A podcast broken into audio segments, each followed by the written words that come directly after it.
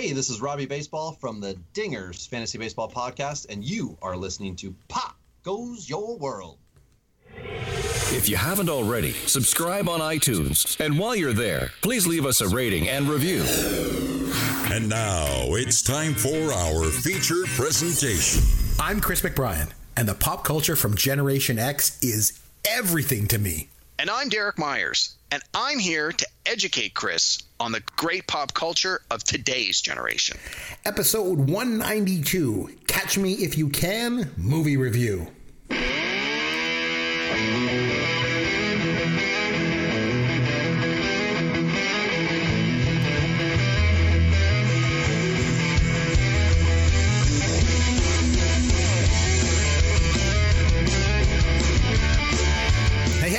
Chris McBrien along with Derek Myers, and this is Pop Goes Your World, the pop culture podcast for the generations. Now, this episode, we're going to be going back and taking a look at the 2002 Steven Spielberg film, Catch Me If You Can, with Leonardo DiCaprio.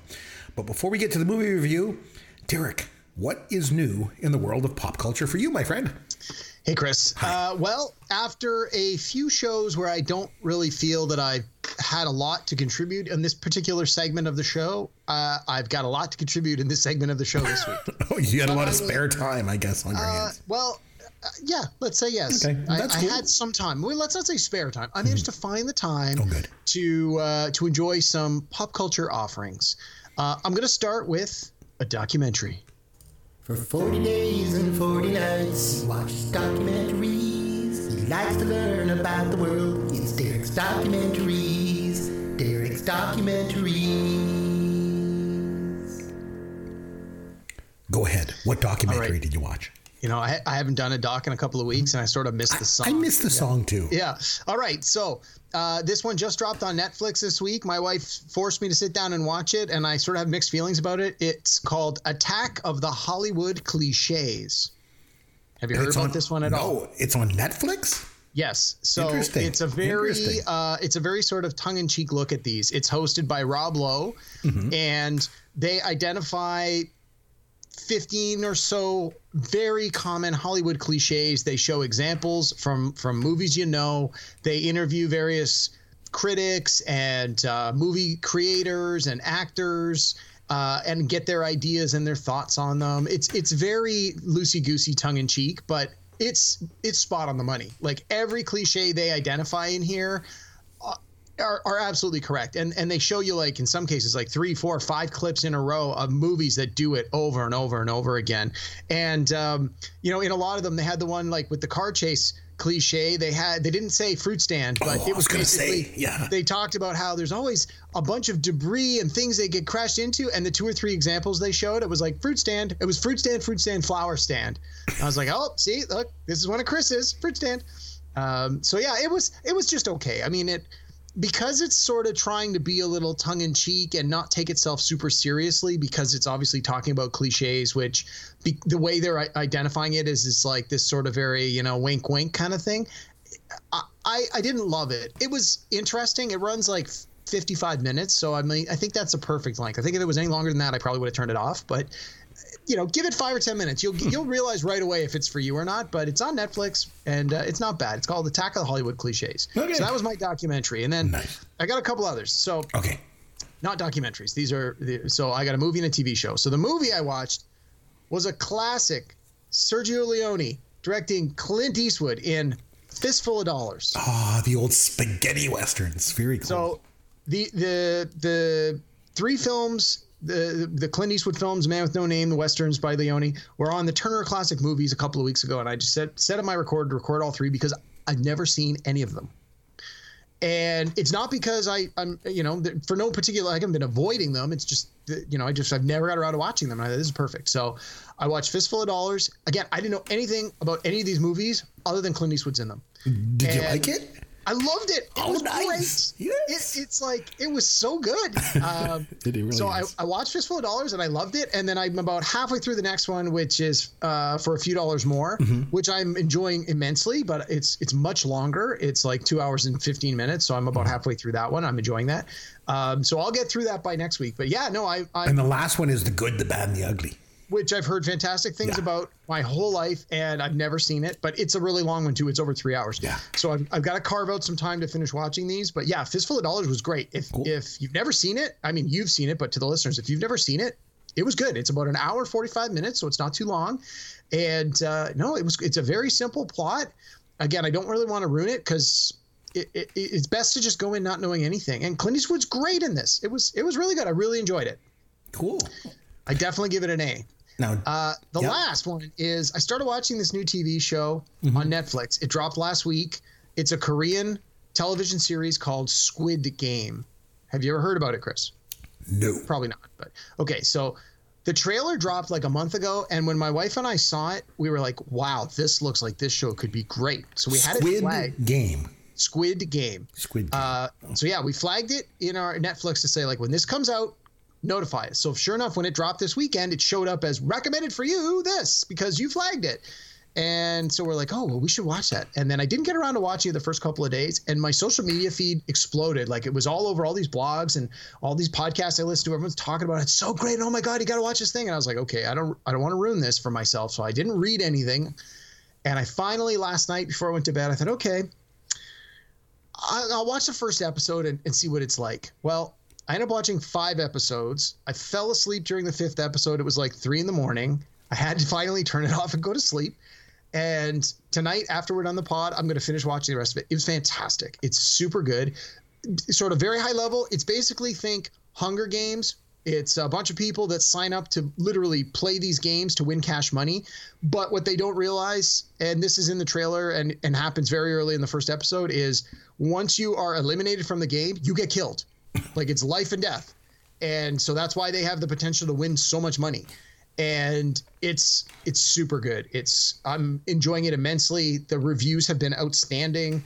It is in Korean, so it is going to be subtitled, but Netflix does offer a dubbed version in English if that's your if you prefer to see it that way. It's 9 1-hour episodes.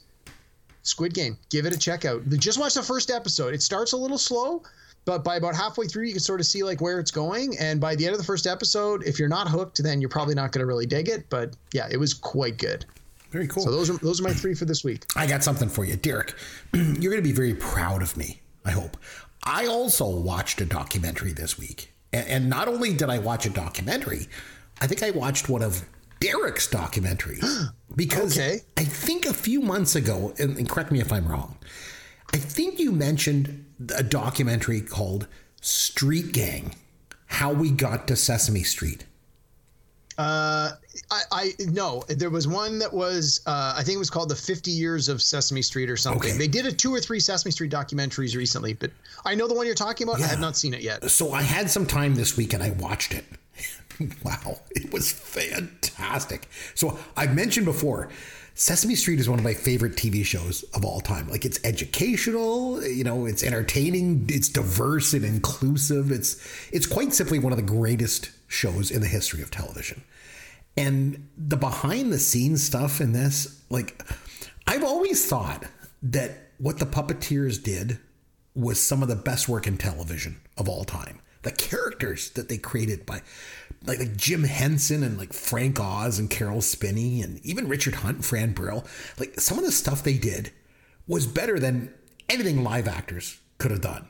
Like, and then what they delved into in this documentary was stuff like the way that the show handled issues like death. Like when Mr. Hooper died and mm-hmm. Big Bird couldn't understand what death was. And my wife is like, she's crying when she's watching this. You know, like it was just, oh, it was so, so, so, so good. And then it was, it was, a, it was a good documentary in the sense that it was really cool to see how this show came together, basically against all odds. You know, like I mean, how they ever got this show off the ground in the first place was just amazing. You know, and and the fact that it's endured for so long, I, I think it's just, it's a magical show. And I've mentioned before, me and my sons, we've gone back and watched like the old stuff from the '70s. It's all on YouTube, and my sons just love it. You know, and of course, it has one of my favorite characters of all time, Cookie Monster which I just love. And like what Frank Oz does with that character, it's just it's just it's like physical comedy. It's like a study of the human id. It's oh, I don't know. It's, it's such a good show. So it was really really cool to kind of peel back the curtain and see what goes on, you know, behind this show. But uh, I I, th- I remember you had mentioned about a Sesame Street documentary, and I thought it was this one. But uh, either way. I watched this one and uh, and it was just fantastic. It, at the very least, it, it triggered me to kind of watch it, like because you were mentioning the Sesame Street thing. So it uh, it kind of made me watch it. So so in return, maybe I should give you this. Here's your dad joke of the week. All right, Derek, got a knock knock joke for you this week. Are you ready? Sure. All right, knock knock. Who's there? Go f- yourself. You see what I did there? Uh, yeah, I did. Yeah, like I, I, Nicely just- done. I wanted to incorporate the the, the movie. Yeah, yeah, Yeah, nicely done. just say it. Say what? Go f- yourself. I've got a can, so I'm opening this up right now. And I'm a girl drink drunk, so I'm having a Pop Shoppe cream soda. Oh, that's a good one. That has Chris's stamp all over it. Yeah, okay. Oh, You mean the Phantom Menace? oh. I'm not a fan of the prequels. Okay, fair enough. I used to be a, a somewhat successful podcaster in the world of fantasy baseball. Oh, Dax! oh man. Okay, my friend, last week we took a look at movies based on real life. And we did our personal top five lists of movies that we felt were the best of that, that genre of film. And then at the end of the show, I was all set to throw things over this week. We were gonna we, we were gonna do another round of our pop culture fantasy draft. I was all about to ask you about, you know, what year you wanted to draft from. I was all excited to try and beat the tar out of you again at another round of our fantasy draft. And then you called an audible at the end of the show and you wanted to go another way for this week. So we've pushed our fantasy draft off until next week. And in the meantime, um, I guess it's safe to say that you were inspired by our topic last week and you had a movie based on real life that you really wanted me to watch. So tell me, Derek, a little bit about why you felt it was important not only that we go back and watch Catch Me If You Can, but also like why you pushed off our fantasy draft. I mean, I was really looking forward to it. It- It's my two of my favorite things in the whole world. So, um, so why this movie? Why do we need to go back and watch Okay, this movie? so I'll- I'll I'll start by answering those in reverse order. Okay. So we're, we we are definitely committed to doing our uh, fantasy draft of the 1980s, and that's great. And we know a lot of our listeners love the 1980s and the pop culture from the 1980s. You and I included among those people. But I do know that we have some listeners that are part of the younger audience and maybe are not as nostalgic for the 1980s as you and I are. No. And I certainly don't want to uh, alienate them or make them feel like they got to start skipping shows because I've talked to a few of my friends that are listeners and they've told me straight up, you know, if you guys review a movie that either I've never heard of or that I know I didn't like, I just don't listen to that episode. And and that kind of bums me out a little bit, but I get it. Um, and so I know that there's probably going to be times when that happens for our, you know, the general listeners. So I didn't want to get us stuck in the 80s over and over and over and over and over and potentially lose listeners who realize, like, hey, I've skipped six shows in a row. Forget it. I'm just going to not listen to them anymore. Because if you're a listener, we appreciate it. And we thank you for listening. And we hope you're enjoying the show. And we want to keep doing shows that, that you are going to enjoy. So that was a big part of why at the last second, I thought, you know what? Instead of doing 80s draft, 80s movie, 80s movie, 80s draft, 80s movie, let's let's throw something out of left field in there. So that was what inspired me to just call that audible and say we're going to do a movie this week instead. And it was going to be something a little newer. Now 2002 is not necessarily new compared to where we are right now but it's certainly newer than the 80s mm-hmm. so that was the reason why i sort of thought i'm going to throw a, m- a movie out there part of the reason i picked this movie was i almost included it in my list last week mm-hmm. but while I was putting my list together last week, this is when I sort of had this epiphany that I just described. And when this movie came up on my list to possibly include, I thought, you know what, this would probably be a better movie to do a review on and give a full, you know, half an hour, 45 minutes to talking about rather than just give it the two seconds or the two minute thing on a top five list and go, well, this is my number four pick and this is why I like it, rah, rah, next. Because this movie has a lot in my opinion this movie has a lot to like about it. It's got a great cast. It's got a great uh, director in steven spielberg. It's uh, it's got interesting characters. It's got it, like i love a movie that has anything to do with like a con artist or Prison Break or um, you know mobster movies. Like there's uh, time travel. Like there are certain certain I don't want to call them well I guess to be cliches or or subgenres that I just I love. And this one has this the con man like this is you know it's literally called Catch Me If You Can where the guy's pretending to be somebody he's not and it's this this wish fulfillment of like don't you really wish we could all do that and just be pretend to be someone I'm not and be successful and make money like he ended up stealing like four million bucks in real life in the like the 60s and 70s like that was some big big money I mean not that it's not big money today but um, so no I just I thought let's watch this and then you had mentioned that you'd never seen it before which you know was surprised me a little bit but also at the same time I find that when you haven't seen the movie that usually makes for a better discussion. So I was very pleasantly surprised when you said you had not seen it. I really hope you enjoyed it, but we'll find out in a few minutes and we'll break down the movie in a little more detail. So that's sort of the roundabout long answer of why we did this this week.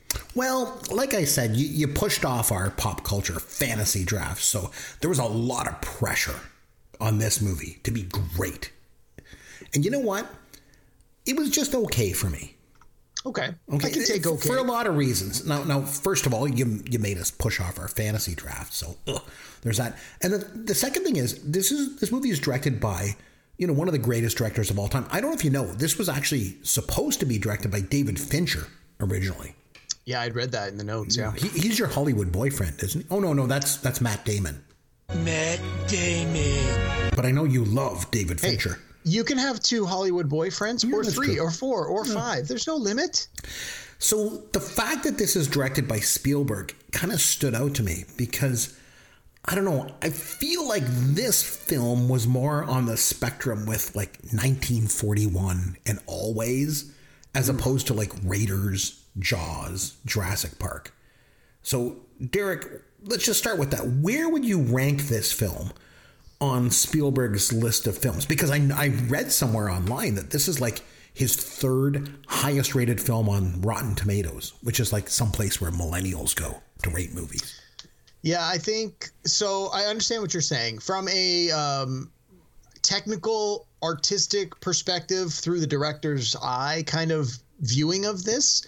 It it may not stand out as much as say Jaws or Schindler's List or Raiders of the Lost Ark. Like some of some of Spielberg's movies, you have whether you love or hate the movie, you have to give a certain amount of admiration and appreciation to the artistry that the director brings to it. And this this is sort of something I, we talked about with Raging Bull, where I did not enjoy Raging Bull at all, but I thought the direction was outstanding.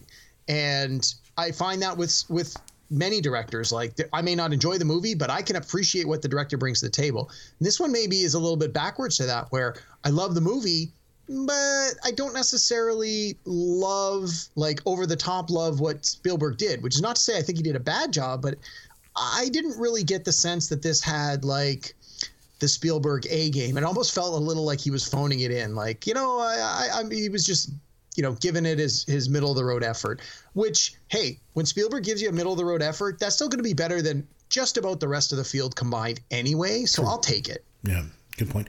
Oh, one interesting note I should mention: um, the movie is obviously based on Frank Abagnale Jr. and I met him one time. So, oh yeah, yeah. Was he trying to pass off a bad check? Uh, no, surprisingly enough, it was quite a few years ago. Um, I worked when I was in the corporate world. I worked for a document destruction equipment company, and I went to this big convention in Las Vegas for for NAID. It was the National Association of Information Destruction. And I, I went there and I led this seminar and, and the keynote speaker was Frank Abagnale Jr. because he was talking about fraud and identity theft. And it was this guy is I, he's led one hell of a life. That's for Yeah. sure. But uh, Yeah. but a little bit about the movie. So, not to be confused with the movie of the same name from 1989 with Geoffrey Lewis, which was about illegal street racing in Minnesota. Uh, Catch Me If You Can, 2002, like we said, directed by Steven Spielberg. Um, All star cast, which I think we should get to in a second. Oh yeah, for sure. Really good cast. It was made for $52 million, which seems high to me. You know, I mean, there's not a, a ton of special effects or huge sets they had to build. Although I, I, I think the that was mostly salary, if I had to guess. Oh, that's that's a good point because I, I was I, one thing I, I noticed when it comes to uh, their sets, the, the Miami airport, it felt like that was like rebuilt, you know, just for the exterior shots. So maybe they spent money on that. But yeah, the, the good point. Probably uh, spent a lot of money on salaries, but the, the movie made money. It grossed over 164 million just oh, domestically. Now, the thing was, I always like to look at the box office and just see where it's, it stands. But it was released on Christmas Day in 2002. So it made 64 million of its overall gross before the new year. So it's kind of hard to compare it, you know, from year to year. Mm-hmm. But if if if it if it had been grossed all of its 164 million in 2002, it would have made it into the top 10. You know, it would have beat out A Beautiful Mind and Scooby Doo and, and stuff like that. Um, but it would have been behind movies like Spider Man and Attack of the Clones and My Big Fat Greek Wedding. And by the way, we mentioned 1984 recently. I think you could safely say that 2002 wasn't the strongest year for movies. No, not based on the titles you just read out. exactly. They were they were at the top. But if this movie had come out, you know, a month later and had grossed all of its money the next year, 2003, it still would have finished in the top 10. So it still did good. But um, man, if 2002 was a bad year for movies, take a look at 2003. It's like Pirates of the Caribbean, The Curse of the Black Pearl, The Matrix Reloaded, Lord of the Rings Return of the King, X Men 2, Terminator 3 Rise of the Machines, Bad Boys 2 Matrix Revolutions. Like it's Those are all sequels. it's Every one of those fast, too furious. all sequels. It's That's a all sequel sequels. Just so stupid. Oh man, all but sequels.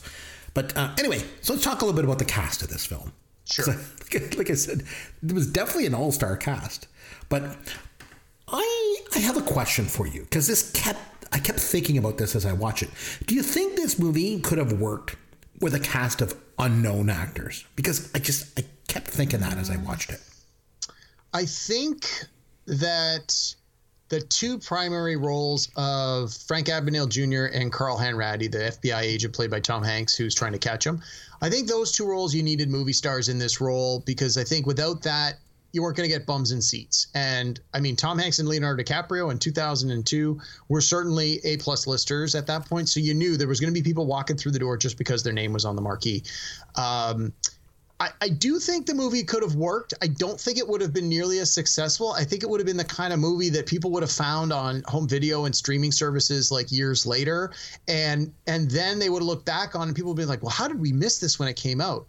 But I think if you had an unknown cast, you wouldn't have been able to like. I don't think Steven Spielberg would have been willing to make it with a lesser cast. And if the studio had committed to not using big names, maybe as a way to save money, I don't think Spielberg would have attached his name to it. I mean, I don't know, but I, I'm guessing. So I think that it's sort of a package deal. You want mm-hmm. Spielberg to direct, you're going to put some A-listers in there, and if you want to do it as more of a little smaller independent kind of film, you get you know then you can do those unknown actors mm-hmm. and i think if it was unknowns the person who played frank abagnale jr this would have been a great opportunity for them because every time he changes identity Yeah. he's pretend to be someone else. So it's an actor playing a role of a character who's pretending to be other people. So it's like pretending to pretend you know it's that whole victor victoria thing. It's a man pretending to be a woman pretending to be a man kind of thing. Um, so yeah it's uh, i think it, it yeah so long answer yes i think it could have worked but i think there would have been some other issues. Okay, so Leonardo DiCaprio, we'll start with him. His breakout role obviously was Titanic, but I always say that he never really got his due, you know, for that movie because the accolades in that movie went to Kate Winslet and Gloria Stuart. Like DiCaprio wasn't nominated for an Oscar as, as Jack Dawson. Well, but that was a strong actor year, to be fair. Yeah, true. He still should have been nominated.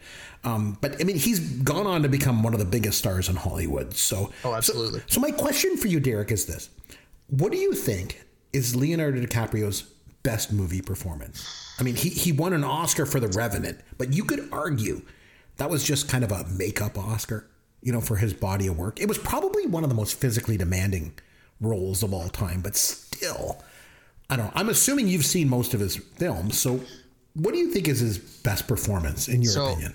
I'll be honest. I am not a fan of Leonardo DiCaprio. Okay, fair enough. I, I, I just, I mean, nothing against him personally. I just, I've never been a fan of his work, which is not to say that he's not talented. I can certainly recognize, uh, you know, when an artist uh, puts puts forth the effort. Um, I don't know. I would think, and but I have seen a lot of his movies. I would think maybe, um, geez, I mean, I thought he was quite good in The Departed, but there's a lot of other other things going on with that one. Um, maybe I would either say Gangs of New York or maybe even Inception. I don't know. That's a hard question. I never really gave it a lot of thought. Although he's in Django Unchained too, and he plays a despicable character Yes. in that one. But uh, So I, I, I think when I when I look at this kind of thing, like I always gravitate toward which performance is the most memorable. So for me, I think it would come down to what's eating Gilbert Grape, Titanic, and Django Unchained. And it, Actually, sorry, probably Chris, in that order. let me interrupt you. Sorry, I'm, I'm just looking through. I'm scrolling through his IMDb Mm-hmm. Yep. right now. Totally blanked on. Once Upon a Time in Hollywood from a couple years ago with Quentin Tarantino. Mm-hmm. Yep. That's definitely his best work, without question. I'm, I'm changing my answer. All right, fair enough. I, I don't even have that on mine. Um, Christopher Walken. is there Oh, so good. anything that this guy does that he's not outstanding in? he's he's like a legend. I, I think He's so good. He I think he might be the single most unique actor in the history of Hollywood. You know, like I mean, I, so I like good. I like the old stuff. You know that, right? Like, so I Mm-hmm. personally feel his best work was in stuff like Annie Hall and The Deer Hunter and Pulp Fiction. And did, did you ever see his appearances on Saturday Night Live, especially like Oh, back yeah. in the '90s? Oh, that, Yeah, that- yeah. that is some of the funniest stuff ever in the history of that show. I remember he did a parody of the Dead Zone. Remember that movie, The Dead Zone? He was in back in the I, 80s. I'm, I know of it. I don't think I ever saw It It was it. based on a Stephen King novel. And the idea was it was this guy, whenever he touched somebody, he could foresee their future. And it was like bad things happening to them. And in, in this SNL sketch, he would like grab someone's hand and then predict like this mundane stuff.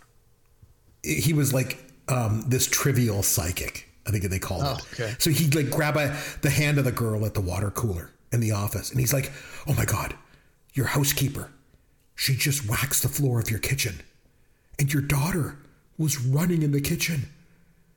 And and and, and the girl's like, "Oh my god, is my daughter? Is she okay?" And he's like, "She ran on the waxed floor. It left footprints.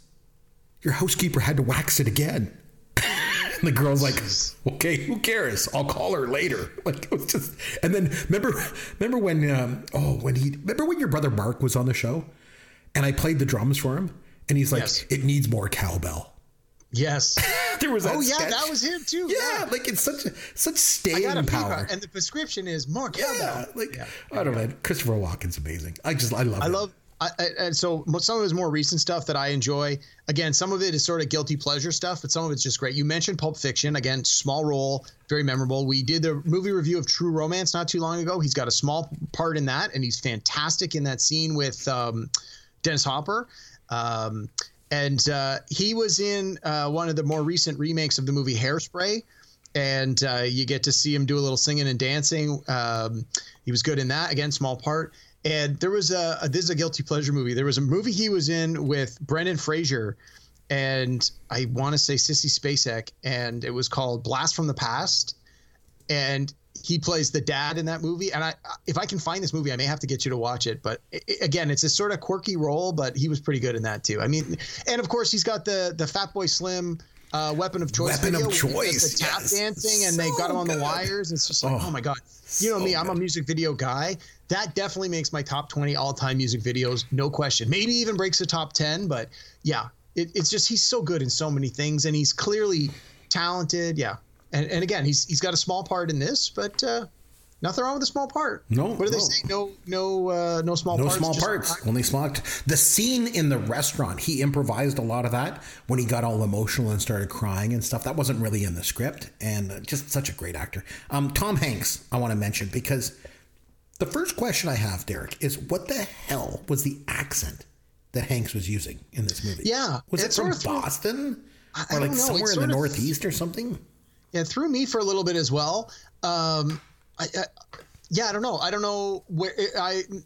Given what we know of Tom Hanks' work ethic, I've got to think that this was a deliberate choice uh, whether it's maybe he's trying to emulate the real Carl Hanratty because obviously it's based on a real person. Maybe It's, he met it's him. not or- actually. It wasn't Oh, actually. there geez, was no. There was no Carl Hanratty. Carl Hanratty is a fictional character that was kind of a mishmash, like an amalgamation. Yes, Yeah. of a bunch of different FBI guys that kind of were chasing him. So th- this character didn't really exist.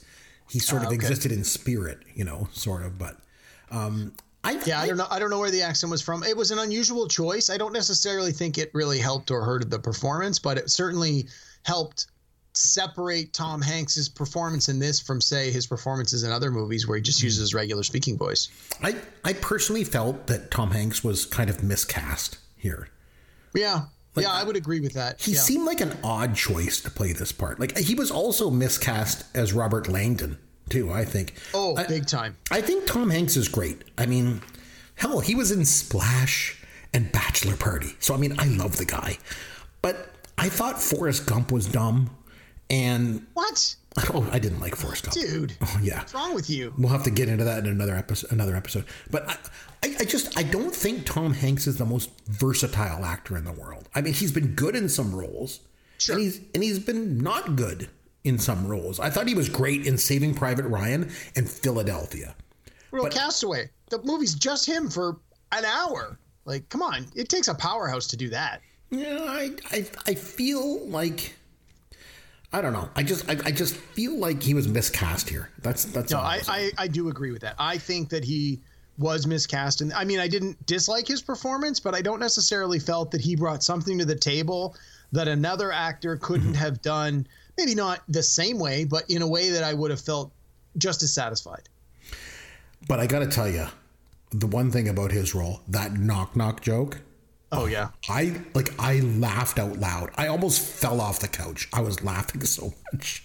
And then when he did it again with his boss, Yeah. but they just had to do the setup. He just said knock, knock, Yeah, and then they exactly. cut away. You knew where it was going. you knew where it was still going. funny. And, then when I, think- when I did it at the beginning of the podcast, oh man, that was awesome. Um, Now I think, and I may be wrong here, but Tom Hanks has that sort of, you know, everyman quality. Uh, you know, the the trim, the the the clean cut. Like I, he, I don't remember him ever swearing in a movie before this, and I think that was part of the reason that it it worked so well is because he doesn't swear in his movies generally. that's a good And I- point. Even when I you think, of like Bachelor Party, which is an R-rated comedy and is like as raunchy as you can get, I don't think he ever swore No, in it. That's a I- I- really good I, point. I think I think that was part of the reason that it worked so well is because if it wasn't the first time, it had to be the first time in a long time that he used the F word on camera, and uh, it worked. It's great. I told some, I was talking to someone of my friends, and I mentioned we were doing this, and now he, I go, "We're doing Catch Me the Hand," and he goes, "Knack knack," and I was like, "Yeah, yeah, we're getting there. Don't worry about it." And then of course he yells the punchline at me, and I'm like, "Ah, funny." Um, Amy Adams, I want to mention because I, Oh, I love Amy Adams. I love Amy Adams too. So for me, what separates an actor from a quote unquote movie star is the charisma that they bring to the screen. And whenever Amy Adams is on screen in any movie, you just can't take your eyes off of her. And this was one of her first film roles, if not her very first. I mean, she was doing a lot of dinner theater up until then. She was she was doing um, Brigadoon on stage when she was working on this movie, which is near and dear to my heart, Derek, because one of my first theater roles that I ever did as an actor was a production of Brigadoon. Actually, Amy and Adams and I both played the part of Fiona, surprisingly enough. So, so there's that. But um, I don't know. She it was funny. She did this movie and then she didn't work for a little while. You know, like like it took her a little while to catch on. It wasn't until she did um, Junebug and she was nominated for an Oscar that she started to really work consistently. But one thing that I thought was interesting about her in this movie is she's supposed to play a 16 year old girl, and she's like 30 years old. Yeah, I was, I was just looking that up. She's Yeah. she was born the same year I was. Uh, actually, only born a couple of weeks before me, so she would have been. Uh, let's see, this came out in 2002, so she would have been what 28, 27 or 28, depending on when the the movie Right. was shot. Um, and she's playing like uh, what a 16 year 17, old. 18 Yeah. year old. Yeah, like it's. Uh, and you but you believe it. I mean, she certainly has, you know, between uh, Oh, yeah. uh, the way they've got her made up and they give her the braces, and Mm-hmm. it's like, and obviously she's able to convince you through her performance. Um, yeah, no, I love her. I think she's great. We did on a much earlier podcast. I uh, I had you watch the movie Arrival, which is is one of my favorites. I know you didn't care for the movie, but I got to think that uh, you know I was. I was shocked that she wasn't nominated for an Oscar for that movie, as were I think a lot of other people. And uh, I think she's one of these uh, performers that, in the years to come, will get will get the due that she deserves. And I think she's been nominated for. It says she's been nominated six times for an Academy Award. She'll win one. Don't don't Oh, yeah. don't kid yourself. In the next decade, she'll have at least one under her belt. And she she's making a lot of smart decisions. Uh, in more recent years, uh, I mean, obviously everybody does a job for a paycheck. She plays Lois Lane in the DC Comics movies, but uh, um, she she makes some good choices along the way. So Martin Sheen, I thought was really good too. But the guy is amazing. I mean, he was in Apocalypse Now. He was he was the He was the president. Yeah, on uh, West Wing, right? And he's got his two sons are Charlie Sheen and Emilio Estevez. And and and in this movie, how about those teeth that he had? Those, those fake teeth. He's like the stereotypical American dad in this movie. Yeah. He doesn't care about Leonardo DiCaprio at all until he learns that he's a lawyer, right? And then and a Lutheran. yeah, and a Lutheran, of course. And he doesn't believe him, right? He thinks he's lying. But instead of calling him out, you know, and saying, "Oh, you can't marry my daughter," no, he connects with them. like it's just, Yeah. it's an amazing performance. Oh, I wanted to say there was like there was like a few cameos from actors. Yes. that have been other stuff um, that you know before this, or maybe they went on to do other things, like Ellen Pompeo. This was before Old School or Grey's Anatomy. Elizabeth Banks, Jennifer Garner. Um, I like how in her scene she plays this seasoned woman who's gonna like Yes. Take him for his money, and she uh, he, she ends up getting taken for like four hundred bucks, which I thought yeah, was cool. Yeah. no, I knew that. I, I did remember that there were cameos from Yeah. from both men and women that you're like, oh, that had like small parts. But I hadn't seen this movie in a while. So Ellen Pompeo shows up as a stewardess. I'm like, oh my god, she's so young in this. Like clearly pre Grey's Anatomy. I remembered Elizabeth Banks being in this, but again, I didn't really remember her part. I had no memory of Jennifer Garner being in this whatsoever. So, so as, even. Um, I totally forgot Martin Sheen played the father uh, of the girl. So it's like, yeah, there's a lot of performers in this that when you see them, you're like, oh my god, this person's in this. It's funny. We were. I was watching this with my wife, and and she was like, Jennifer Garner hasn't done a whole lot, and I was like, You're right. She hasn't. And like she was in that show Alias on TV, which probably got her this role. And but other than that, she hasn't done a ton of work, you know, in Hollywood. I think she's just been more kind of just private and reclusive. I don't know. But um, the one scene I want to mention, DiCaprio when he goes into that fancy hotel and he's talking to the the, the hotel concierge at the front desk. I recognize the actor immediately when this scene. He was in Trading Places. He played one of Winthorpe's snobby buddies at the country club, Todd. I don't remember. Remember, remember the scene at the beginning of Trading Places where he's like, "Looking good, Lewis. Feeling good, Todd." I I, I, I remember the scene, but I can't picture the actor. The guy that that's who you played it was, Todd was, at the was the concierge. Okay. I, I noticed him right away. I was like, "Oh my god, he's from Trading Places." And then I also recognized Margaret Travolta, John Travolta's sister, not Ellen Travolta, the one from Joni Loves Chachi, but Margaret Travolta, his other sister. She was in a, a scene too. So there was lots of like smaller like parts that had actors in it. I thought was pretty cool. So, um, one thing I wanted to mention: the, when the movie starts off, they open up with this old episode of To Tell the Truth from the 70s. Yes. And I love Yes. how they intercut actual footage of the game show with footage of DiCaprio playing Yeah. Abagnale. I thought that was really cool because there's Kitty Carlisle's on the panel. Joe Garagiola is like the host. He used to be a panelist on that show, and then they made him a host after Garry Moore got sick. Um, actually, that show also like it, I remember it kept coming back because in the '90s, um, Robin Ward, the Canadian, he I met that guy once. He was the host of the of, of it for a bit. And remember John O'Hurley, Peterman from Seinfeld. He did a version of the show, and then there's a new one with Anthony Anderson. I think it is. Um, My wife loves that version with Anthony Anderson. She makes me watch it all the time. It's it's kind of a neat concept for a game show. But anyway, like I say, I really liked how they incorporated um, the old footage with kind of the new footage. Pretty cool. Pretty cool. Yeah.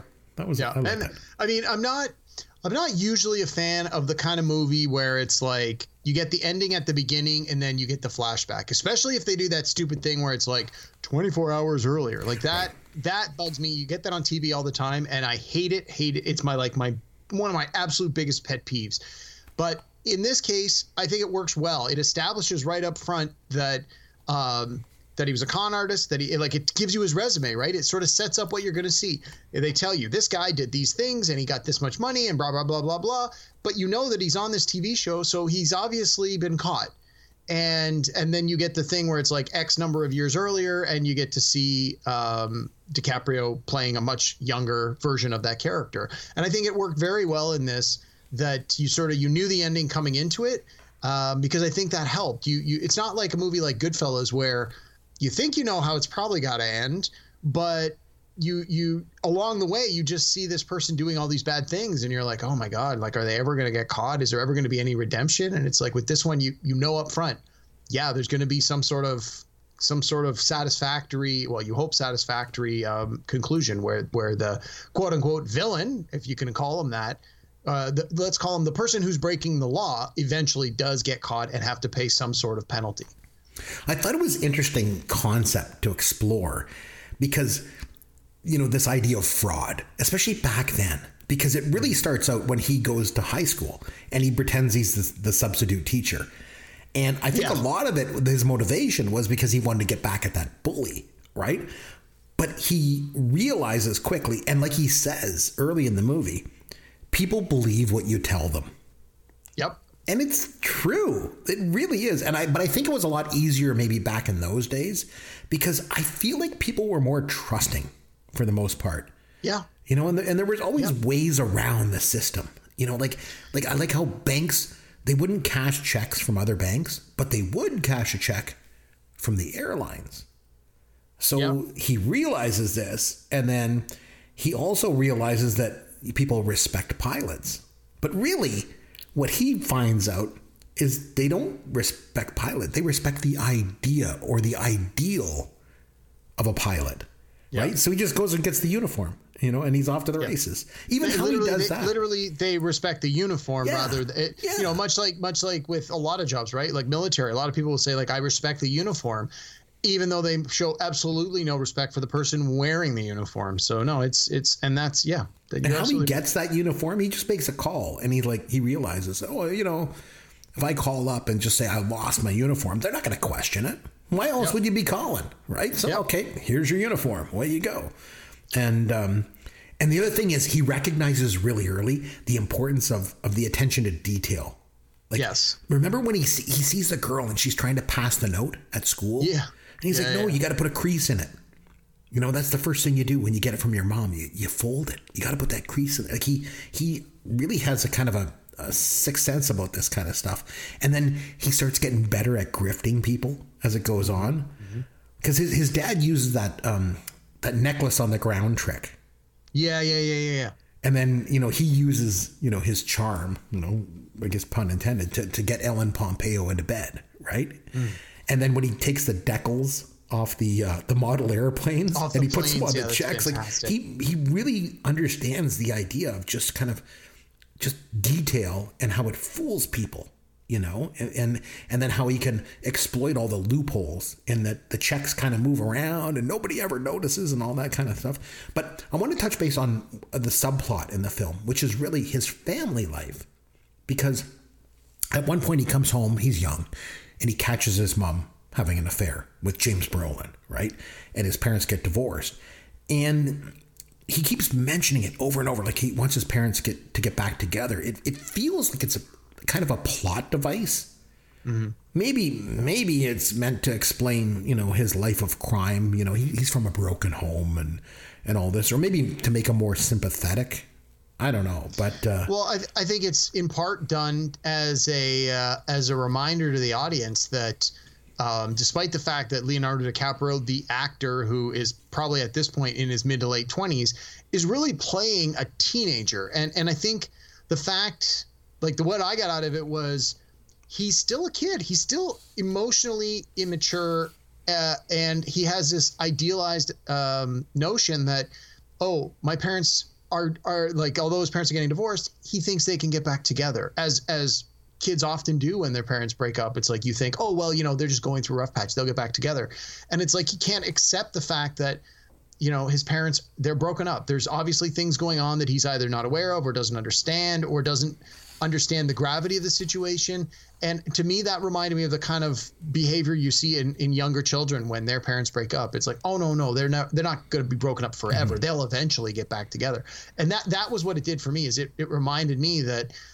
despite the fact that he's pretending to be an airline pilot, he's he's having sexual relations with these various women. He's he's pretending to be a doctor. He's he's engaged to be married. He's still a kid. He's still a teenager. He's still emotionally immature, and and he still has this idealized notion that oh one day his parents will get back together. And in his mind, he's thinking it's just a matter of you know getting them the you know helping his dad out financially. I'm going to get him a car. I'm going to put him in a nice suit. He's going to go and meet my mom and she's going to forgive everything and come back to him because that's obviously why she left. It was a money issue. So that that was my takeaway from it. No that's, that's a good point. There's one scene that kind of stood out to me so when, remember when tom hanks was giving the slideshow presentation to the fbi agents about you know how criminals are using you know, counterfeit yep. methods for checks and all this. And then the slide projector sticks. Mm-hmm. And I immediately thought, why is this happening? Like, why did it stop? And why was he's like, why is that thing stuck? Why is it not working?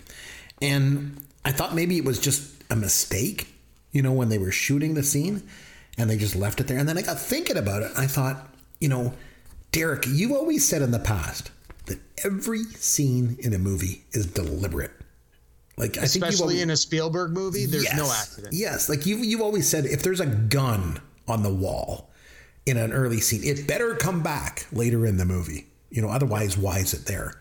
So, for whatever reason, this scene stuck out to me. Do you do you remember the scene I'm talking about?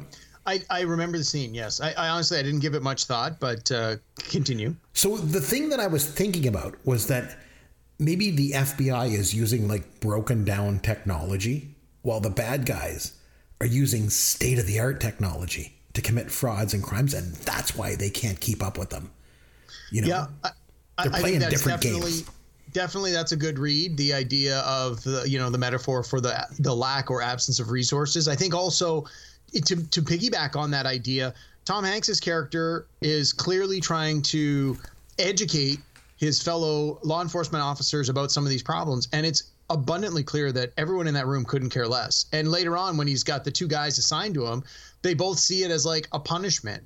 Right. And they like how this is not a desirable aspect of law enforcement to go into. So I think you have to um, assume that all ties together with the criminals will do what the criminals do to take advantage of the fact that the law enforcement doesn't take their their crimes seriously, and that's part of what led this particular uh, criminal to be as successful as he was.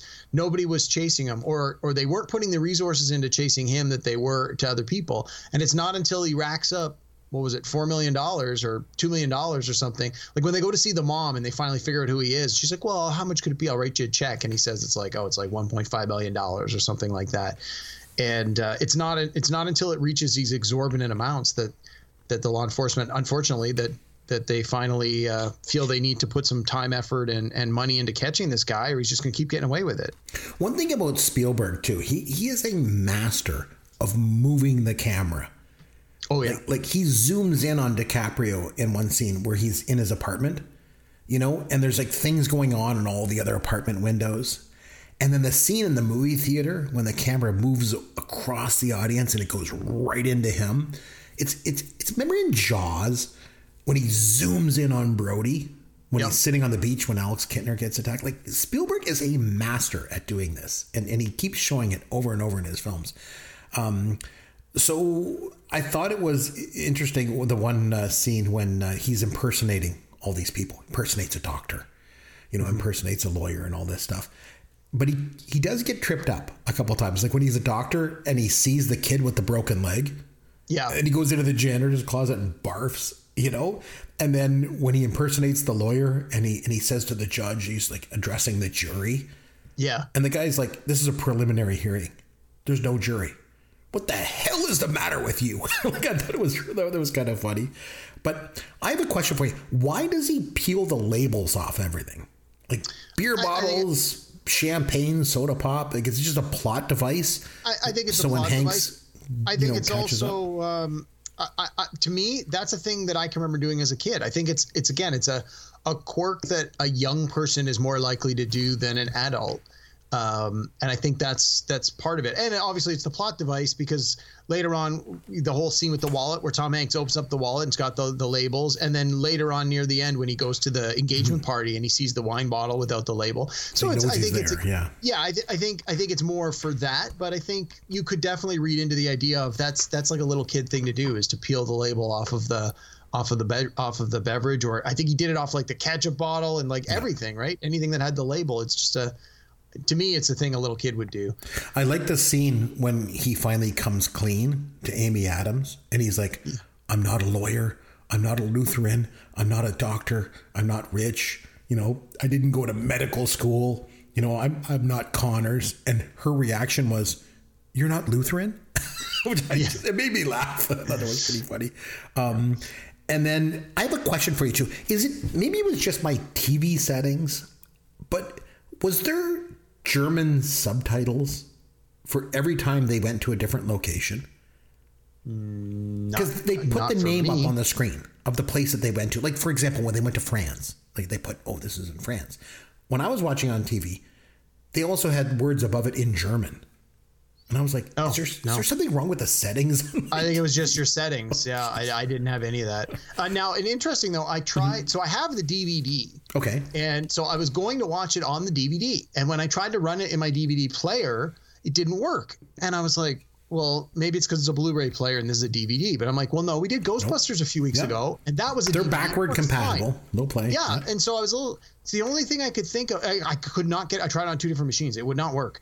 Is this DVD was was uh, a DTS, which was just one of the one of the ways they were formatting DVDs for a little while. So I don't even understand how like there was that and there was the Superbit and there was all these other little kind of quirks that DVDs had for a while. And I think it's this DTS formatting, whatever, that hmm. makes it non backwards compatible. So it was kind of a bummer I didn't get to watch it on the DVD, but it was available on Amazon. So I managed to get it through the streamer. So all good in the end. I, I streamed it as well. But what the one, my big takeaway was this movie was way too long.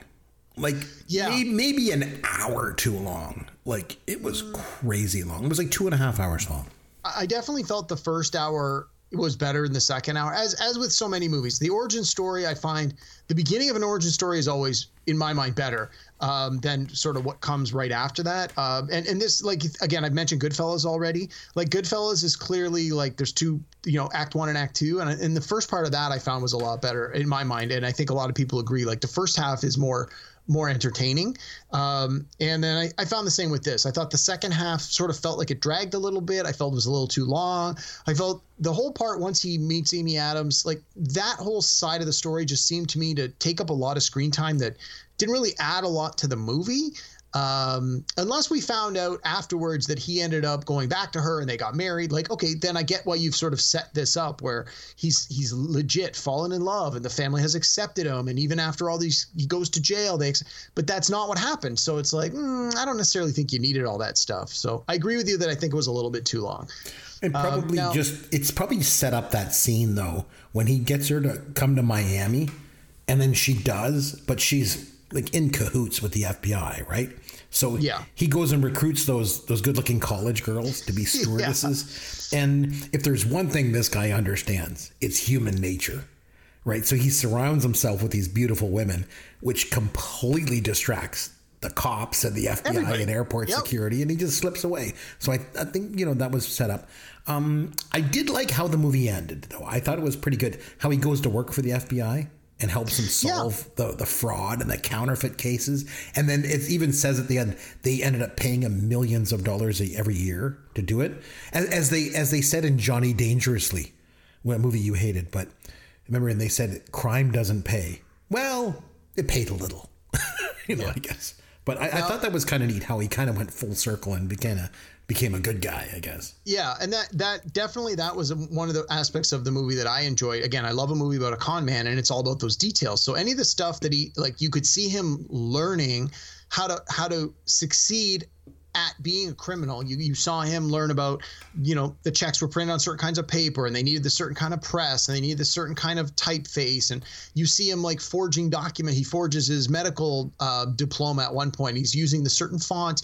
So it's like you see that he's learning all these little details. And then at the end, when they they basically they test him and they they show him some examples, like he he shows off.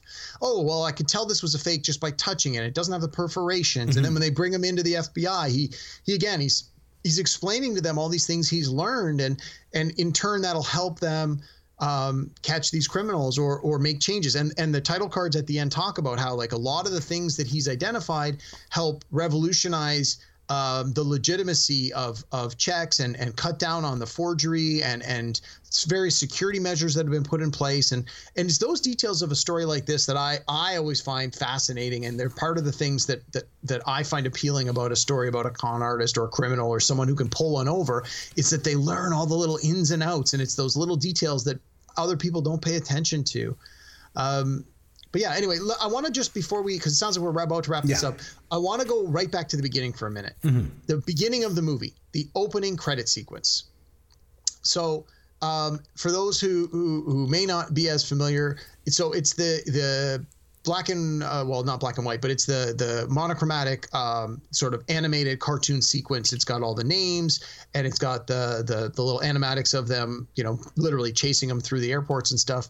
And this uh, this is a tribute to um, a gentleman named Saul Bass. Chris are you familiar with Saul Bass and his work? He sounds familiar. I've heard Saul Bass. Yeah, so he ha- he was a graphic des- he was a graphic designer. Um, he he designed movie posters and logos and uh, and title sequences like this one uh, for dozens of movies, a lot of Hitchcock movies, and um, his movie posters are very well known, very memorable for their their animated style. Like uh, Vertigo is a really good example. I'm just looking at his at his uh, his entry here, on Wikipedia, but he did. Um, opening title sequences for things like the original Ocean's Eleven and West Side Story. Uh, it's a Mad Men, Mad Mad World. Um, I'm just looking for a couple other big ones on here. Goodfellas, we've talked about that already.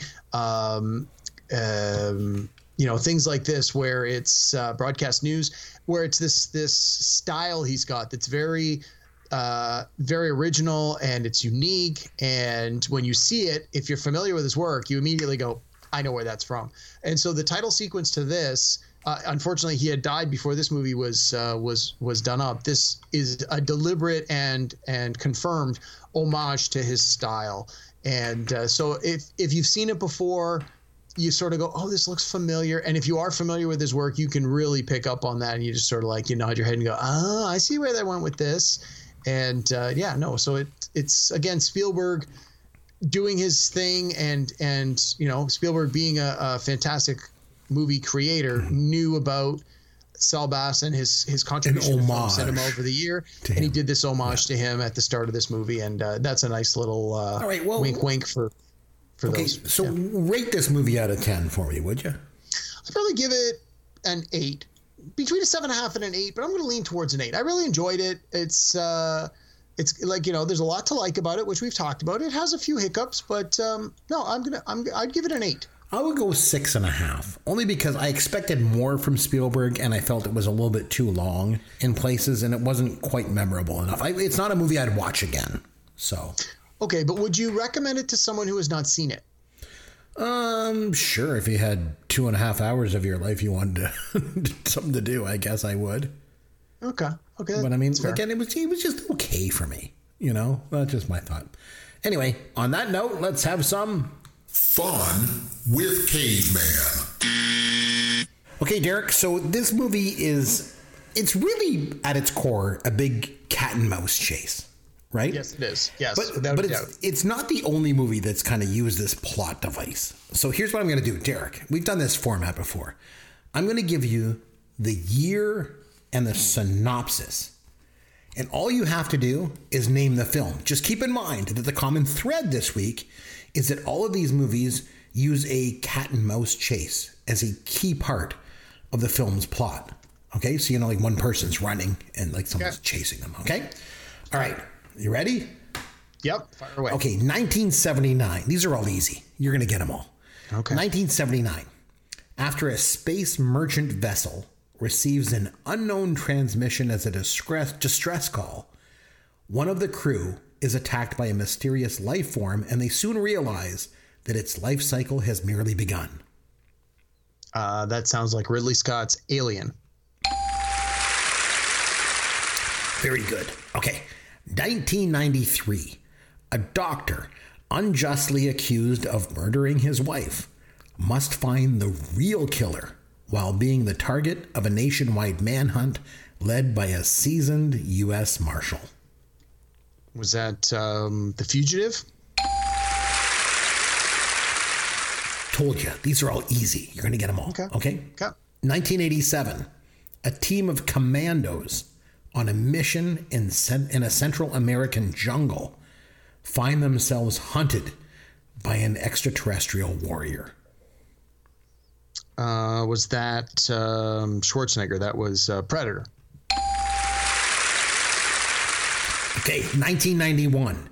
A young FBI cadet must receive the help of an incarcerated and manipulative killer to help catch another serial killer, a madman who skins his victims.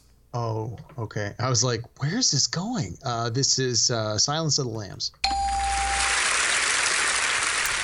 Now, as a tip of the cap to my good buddy Luke Martin, Derek, here's a newer one for you 2006.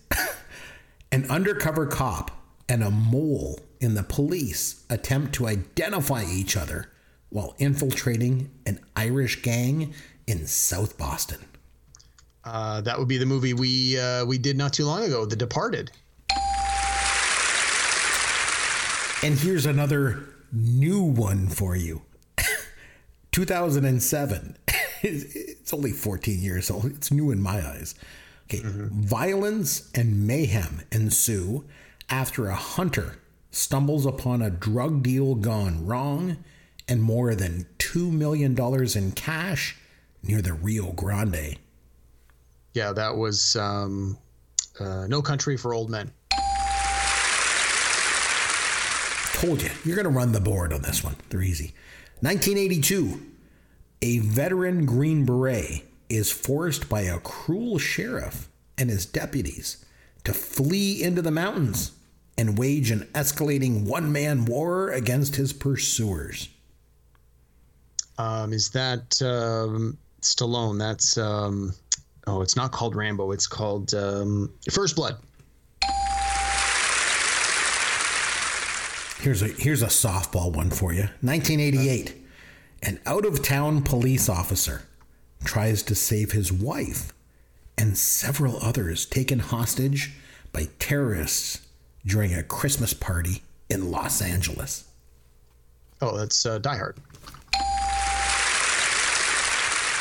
I'm telling you, you're going to run the board on these, okay? 1971, a pair of New York City cops in the Narcotics Bureau stumble onto a drug smuggling job with a connection to France. Uh, I'm going to take a wild guess based on your France clue and say the French Connection. Yes, a bit of a give- giveaway. Okay, 1962 and remade again in 1991. A lawyer's family is stalked by a man he once helped put in jail. Jeez. What year was that? 1962, and then it was remade again in 91. Jeez. Um. Oh. Oh. Um. And I've never seen it. Is it Cape Fear? It was Cape yeah, Fear. I've never seen it. Oh, Never it's seen it. good. But when you said remake, I was like, oh wait, okay. All right, 1971. A business commuter is pursued and terrorized by the malevolent driver of a massive tractor trailer. Oh, is this um, is this that the first Spielberg one? It's uh, I want to say it's Is it called Duel? Yes. Yes, it was a Nice. made for TV movie. It wasn't his first film. His first film was Sugarland Express, but that was a made for TV movie. Okay, 1951. A psychopath forces a tennis star to comply with his theory that two strangers can get away with murder. Um, again, I'm going to take a stab based on your clue. Was it uh, Strangers on a Train? One of my favorite films of all time, right W- there. would you have accepted Throw Mama from the Train? I would have accepted Throw Mama from a Train, yes, because it was a remake of it. Okay, so you're running the board here. The last one, 1987. A cover up and witch hunt occurs within the Pentagon after a politician accidentally kills his mistress. What was the year again? 1987. 1987. Jeez. Um, again, I'm just going to take a total stab in the dark here. Was it No Way Out? It was No Way Out. Have you seen that movie? No, never Oh, seen it. But I I'm- knew I'm gonna make you watch it- that. I knew it was something military or or government. Uh, I'm going to make you watch that for a future episode because it's it's so good. See, I told you, easy ones. You ran the board for the first all time. right, nice. I don't time think- in a long time. I don't. Have we ever had anyone run the board here? I don't think he ran the board. Oh my God, that's great.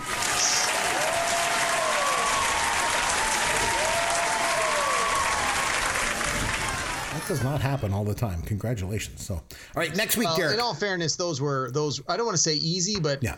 they were pretty reasonable. Yeah, I try to make them simple. All right, so our next episode, time now for another round of our pop culture fantasy draft. So our first ever fantasy draft was a few weeks back. It was on episode 188, and we held a fantasy draft where we each drafted a team from the year 1984. And the goal here is to draft a team of three movies, three TV shows, three songs, and a personal pick. And then we have a panel of esteemed judges who vote on our lists. I was victorious in our first draft. I, I just squeaked out a victory. It was six to one for me. Real nail biter. But anyway, so this time it's over to you to pick a year. So for next week, what year will we be drafting for our pop culture fantasy draft, Derek? All right, I'm calling another audible. No, I'm Okay. just kidding. we, we are going to do it. Okay. All right. So What have you got I- for us? I, I, I've decided we're going to do 1981, and the reason we're going to do 1981 is I think we did a we did a good job starting sort of right in the middle with. Uh, 84. with 1984. Thank you. I was blanking on the year, and that's sort of right in the middle, right? We got Yep. we got you know about equal number forward and backwards. I think the ones from 84 and newer mm-hmm. will be a little bit easier because I I lived through that part. I was old enough to understand and remember. And, and I think a lot of the voters and the people that are listening to our show are sort of in our demographic. So I think that one's going to be a little bit easier to do the draft. These older years, 80, 81, 82, 83, I think that's going to be require a little more homework. So mm-hmm. I thought, you know what, let's let's get one of these tougher ones out of the way, and then when you pick, I'm gonna, you know, obviously you make the choice you want, but I'm kind of hoping you pick something a little later in the 1980s. So I'm gonna we'll go with 81 for next week, and uh, again, it's three TV shows, three movies, three songs, and then the the wild card pick, right? Yeah. It'll be interesting because our judges are all they might not have been around in 1981. There was there was something we did. I want to say it was in our it was in our first 10 shows of doing this podcast where we did um, an episode called My Favorite Year. And the idea was that we we kind of came to the conclusion that your favorite year in pop culture, if you really reflect on it and think about it, was the year that you were 11 and for whatever we we explore the reasons for that you know because that was kind of like when you're young enough to start watching movies and starting to watch tv shows and stuff but it seemed to be a consistent thing that we conclusion we came to that when you were 11 that was your favorite year for pop culture and when i was 11 1981 Nice. so this ought to be great. I'm really looking forward to to do this draft. So next week we're going to come back. We're going to do our uh, fantasy draft. We're each going to draft three movies, three TV shows, three songs, and a wild card of anything that we like, personal pick from 1981, and then we're going to send it off to the judges, and we're going to get another winner. And whoever wins gets to take home the trophy of Funko Fonzie. Funko Fonzie is currently right here beside me. I'm touching him right now. Um, he's on my desk because I won the first one, and I do not want to give up Funko Fonzie. Very just because it's fun to say Funko Fonzie, and I like Funko Fonzie. So I hopefully we're going to hang on to him. But I tell you what, until next week when we do our draft, this is Chris McBrien for Derek Myers saying thanks for listening to Pop Goes Your World, the pop culture podcast for the generations.